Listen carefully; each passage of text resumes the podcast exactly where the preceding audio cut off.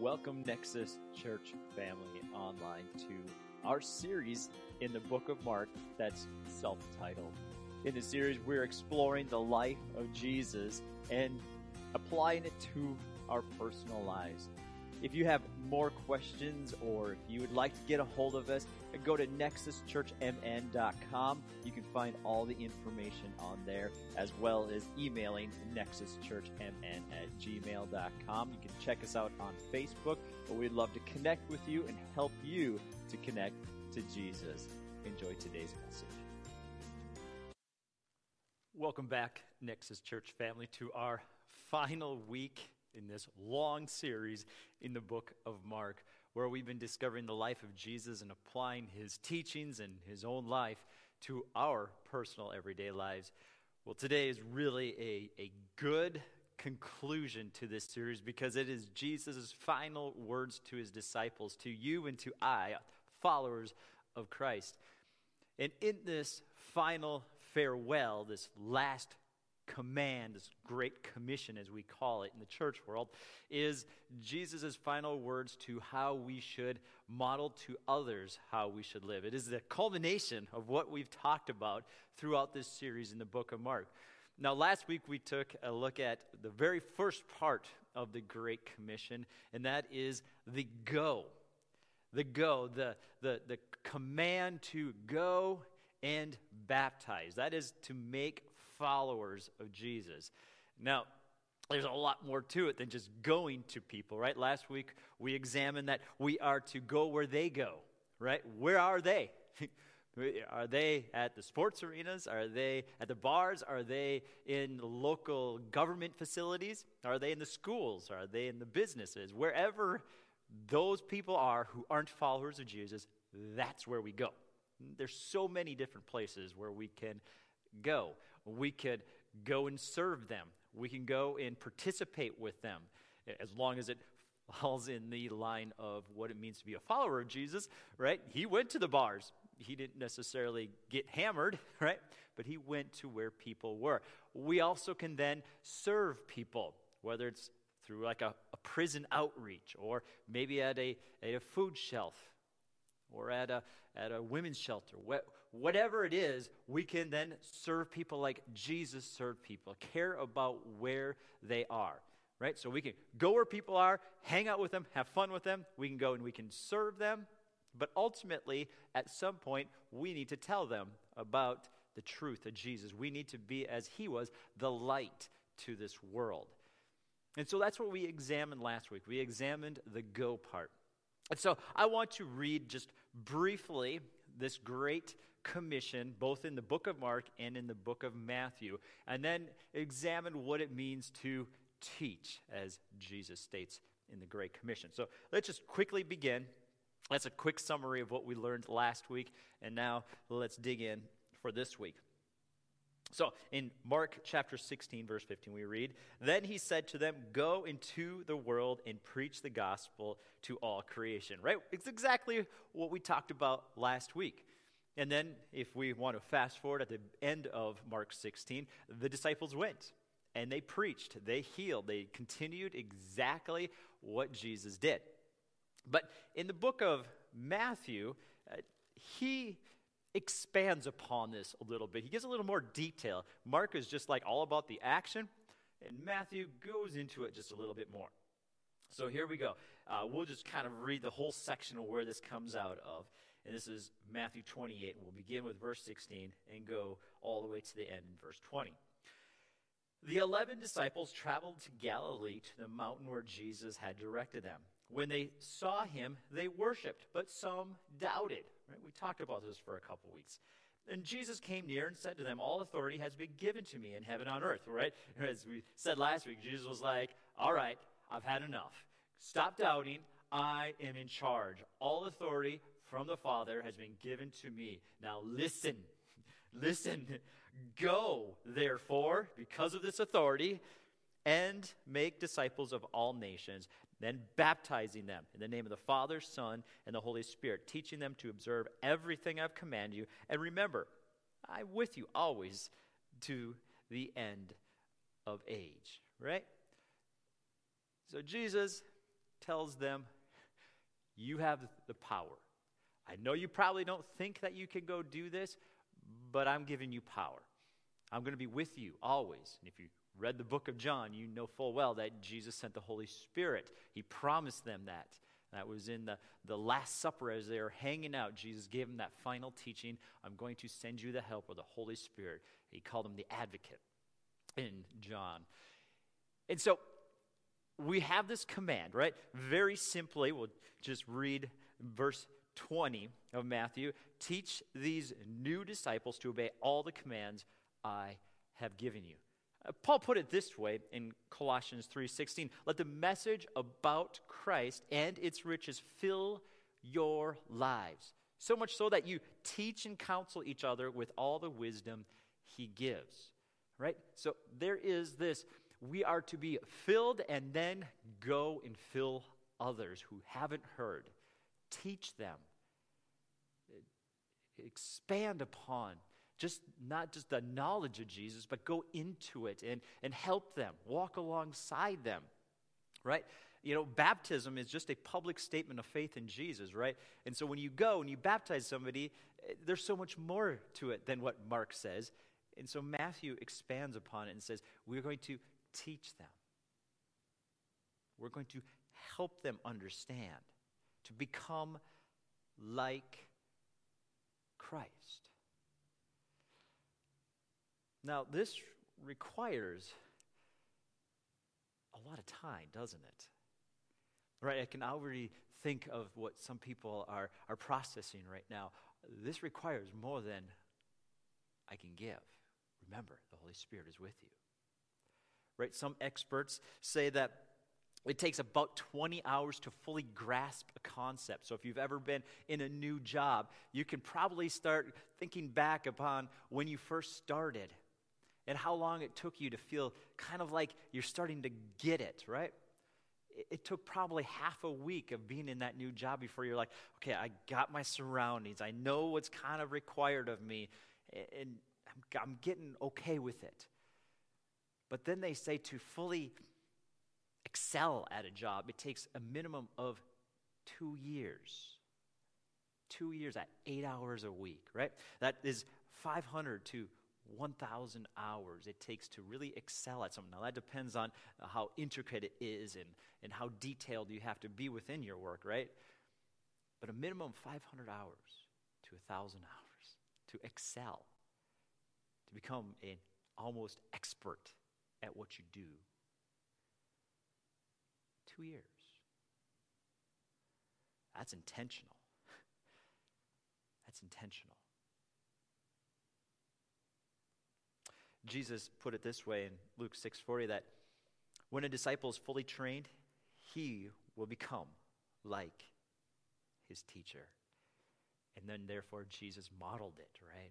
Spending three years with his disciples, waking up with them every day, walking with them, showing them how to heal, how to teach, how to care and, and love on those who are unlovable, how to go to those who aren't part of their, their, their group, the Jews. Right? Jesus did everything that nobody was supposed to do. He went to the outcasts. He went to the, the those who were highly despised in society. He went to the rich. He went to the poor. He went to the women. He went to the children. He went to everything that he wasn't supposed to. And he modeled what it is to be a true follower of God. He intentionally put time into his followers. And then he let them practice. I want to read from Luke chapter ten, verses one through eleven. This is a, a just a beautiful example of how Jesus implemented his life, right? He spent every day with them. He taught them. He modeled to them. And then in, in chapter ten, verse one, he sends them out, right? After this, the Lord appointed seventy-two others, and he sent them ahead of him in pairs in every town and place is where he himself was about to go. He told them, the harvest is abundant, but the workers are few. Therefore, pray to the Lord of harvest to send out workers into the harvest. Now go, I am sending you out like lambs among wolves, right? Like, this is not an easy work. I'm sending you to prepare. I'm sending you to go and do what I've done, right? Don't carry a money bag, traveling bag, or sandals, right? He's going into his teaching now. Don't greet anyone along the road. Whatever house you enter first, say peace to this household. If a person of peace is there, your peace will rest upon him. But if not, it will return to you, right? Like, go, and the Holy Spirit is going to be with you, and he's going to fall upon people. And if they reject it, don't worry. The Holy Spirit isn't leaving you. Continue to work, right? Remain in the same house, eating and drinking what they offer, for the worker is worthy of his wages. Don't move from house to house, but when you enter any town and they welcome you, eat the things set before you. Heal the sick who are there and tell them, the kingdom of God has come near you. When you enter any town and they don't welcome you, go into the streets and say, we are wiping the dust off of your town and that clings to our feet and witnesses against you. Now, know this for certain, the kingdom of God has come near, right? And so they're to go out. They're to do exactly what Jesus did. And then, of course, they come back and they report it to him, right? We've done all of what you said. People are being healed. Miracles are happening. And Jesus is like, that's right. That's right. I told you that's what's going to happen. Jesus sent his followers out. Eventually, we must release those who are under our care, right? After we go to them, we spend time with them. We pour into them intentionally, hours and hours. We teach them everything. We give them the opportunity to go, right? It's like an apprenticeship. We let them go. We let them practice. We're there with them. We watch them. They come back. We tell them, this is exactly how you're supposed to do it, or maybe this is what we need to work on, and we let them do it again. But eventually, just like Jesus did, he let them go, right? Go. And what did they do? They went. And we have the book of Acts to prove it. So they went. Eventually, we must let them go. They weren't ready. But with the Holy Spirit, they had the power that was needed. It's the same for us. Nobody's ever ready. Nobody's perfect, right? It, it's, it's what Paul says in Romans eight twenty-eight. We need to trust God because he's going to work out things for the good. We must do our part to train them up. Then we need to trust God to work things out for good. He cares about his kingdom way more than we do. Amen. We teach them. We model them. And so today I want to close with just a few thoughts about what it requires from us, right? It takes time. It takes intentionality. It takes trust. It takes releasing. But ultimately, we don't need to be superstars. This isn't asking you to become like the next great Billy Graham or Bill Bright or you name the great evangelist that you want to model yourself after, that you feel like, I could never be that man or that woman. Right? This is, we're not asking you to be somebody that you're not. We're asking you to be you. But here are some characteristics that I believe are very crucial to a person who wants to make a follower of Jesus, which is, again, something you're commanded to do. The Great Commission is not the great suggestion or the great thought or the great, you should try to become this someday. No, this is a command. Go. Go. All authority has been given to me. Now go. Like, this is it. This is, if you're a follower of Christ, this is who you are. You are a child of God, and you are called to be a disciple maker. Right? Go. But you don't have to be a powerhouse to do it. Here's just a couple of things that I want to encourage you with and some passages to back it up. First of all, to be a multiplier, to, to follow through on God's command to you, number one, you need to spend time with God, period. Get into his word, right? Second Timothy three sixteen says this way, all scripture is inspired by God and useful to teach us what is true, to make us realize what is wrong in our lives. It corrects us when we are wrong and teaches us to do what is right. God uses it to prepare and equip his people to do every good work, including being a disciple maker, being a multiplier. The Bible is God's main tool to work in your life. It prepares you. It equips you. It empowers you with the work of the Holy Spirit alive inside of you. Number two, to become a great multiplier. Not only do you spend time in God's word, but you spend time in his presence, praying, seeking him, allowing him to speak to you. Philippians four, six, and seven says, don't worry about anything, but in everything, through prayer and petition with thanksgiving, present your request to God. And the peace of God, which surpasses understanding, will guard your hearts and mind in Christ Jesus. Leonard Ravenhill put it this way. Listen to this. This is good. No man is greater than his prayer life. Failing here, we fail everywhere. Whew, he sometimes just as blunt as can be. It's so true. Friends, the more you communicate with God and let his word speak to you, the greater you'll be able to multiply others. The greater you'll be able to connect others to Jesus and see them be transformed by the goodness of God. It's not about you, right? It is, but it isn't. It's about allowing God to work in you. It's not how much giftings you have or the smartness you have. It's simply your passion for God and his word and spending time with him and allowing it to transform you and work in you.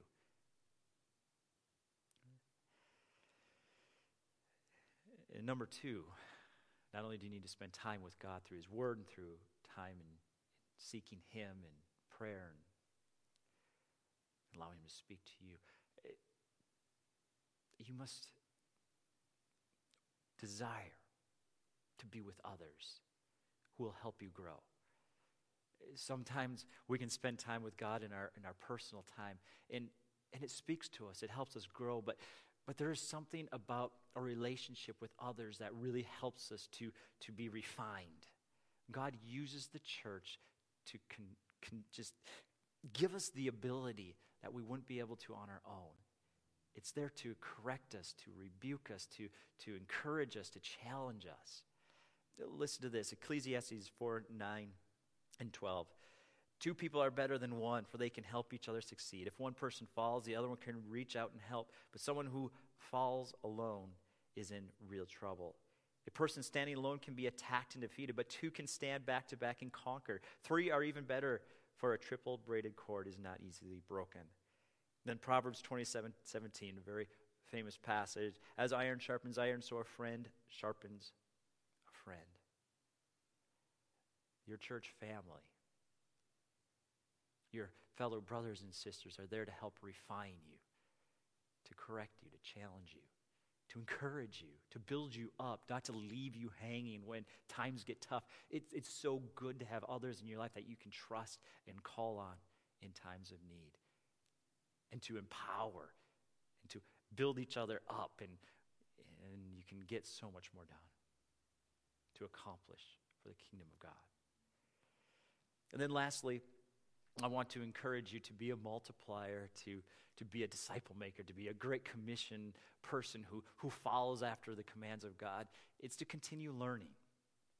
I think this is very important because you can spend time in God's word. You can spend time in prayer and seeking him and allowing him to speak to you. You can surround yourself with great and awesome people. But if your spirit isn't open for correction, if your spirit isn't open for, for becoming more and more like Christ,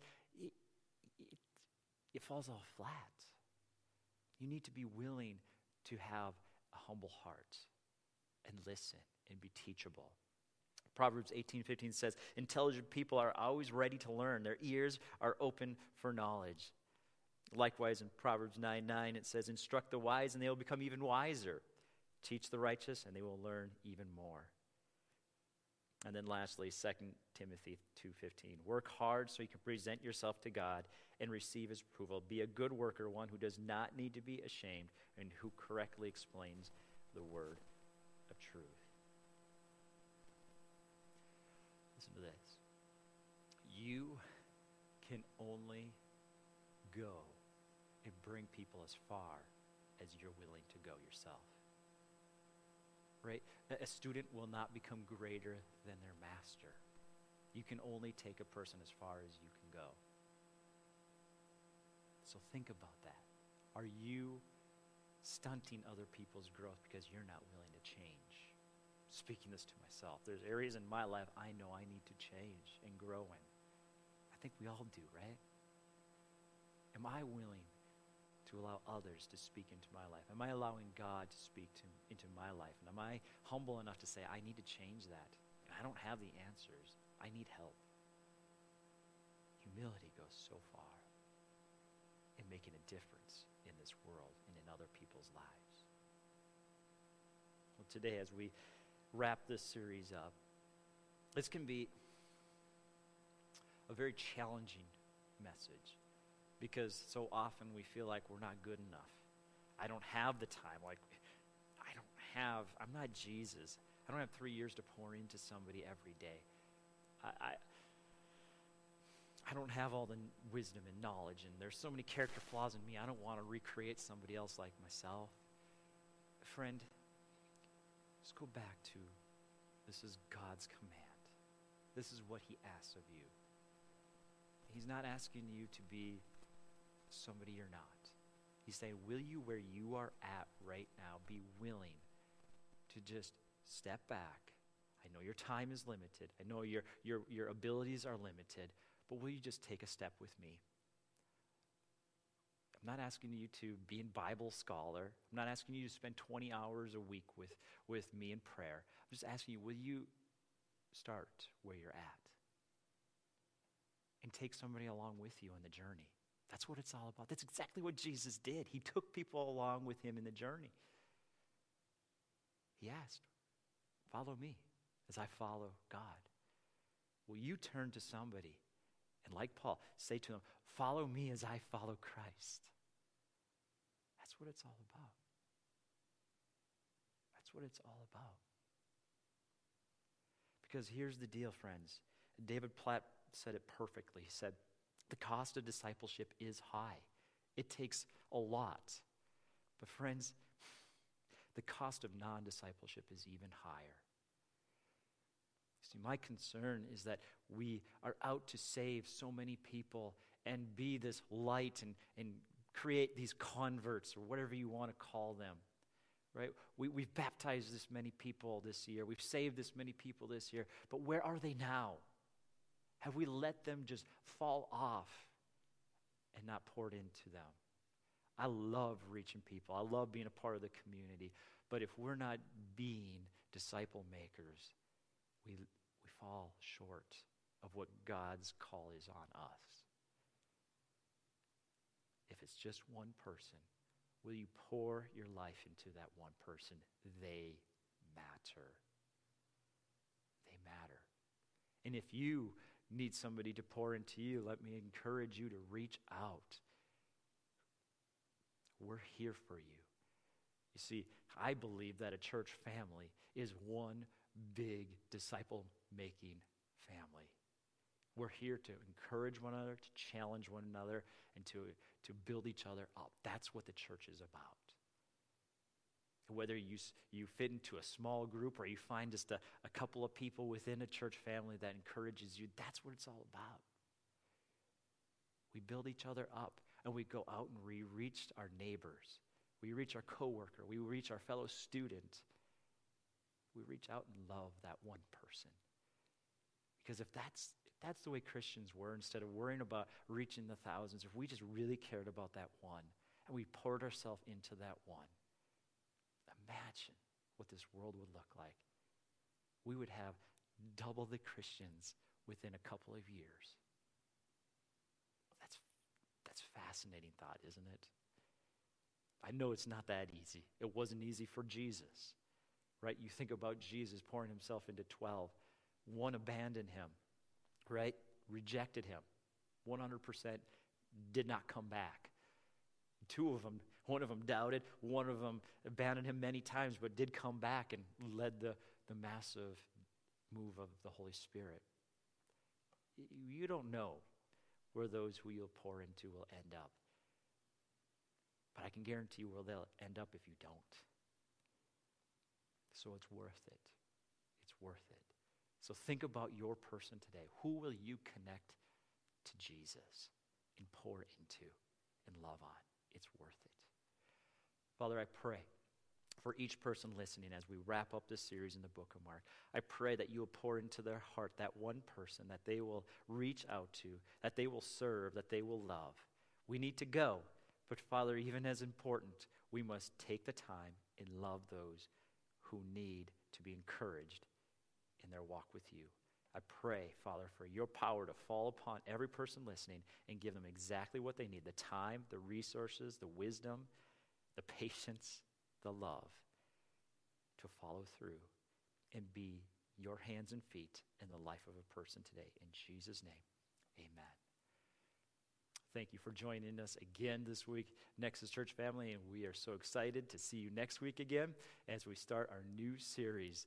We'll see you then.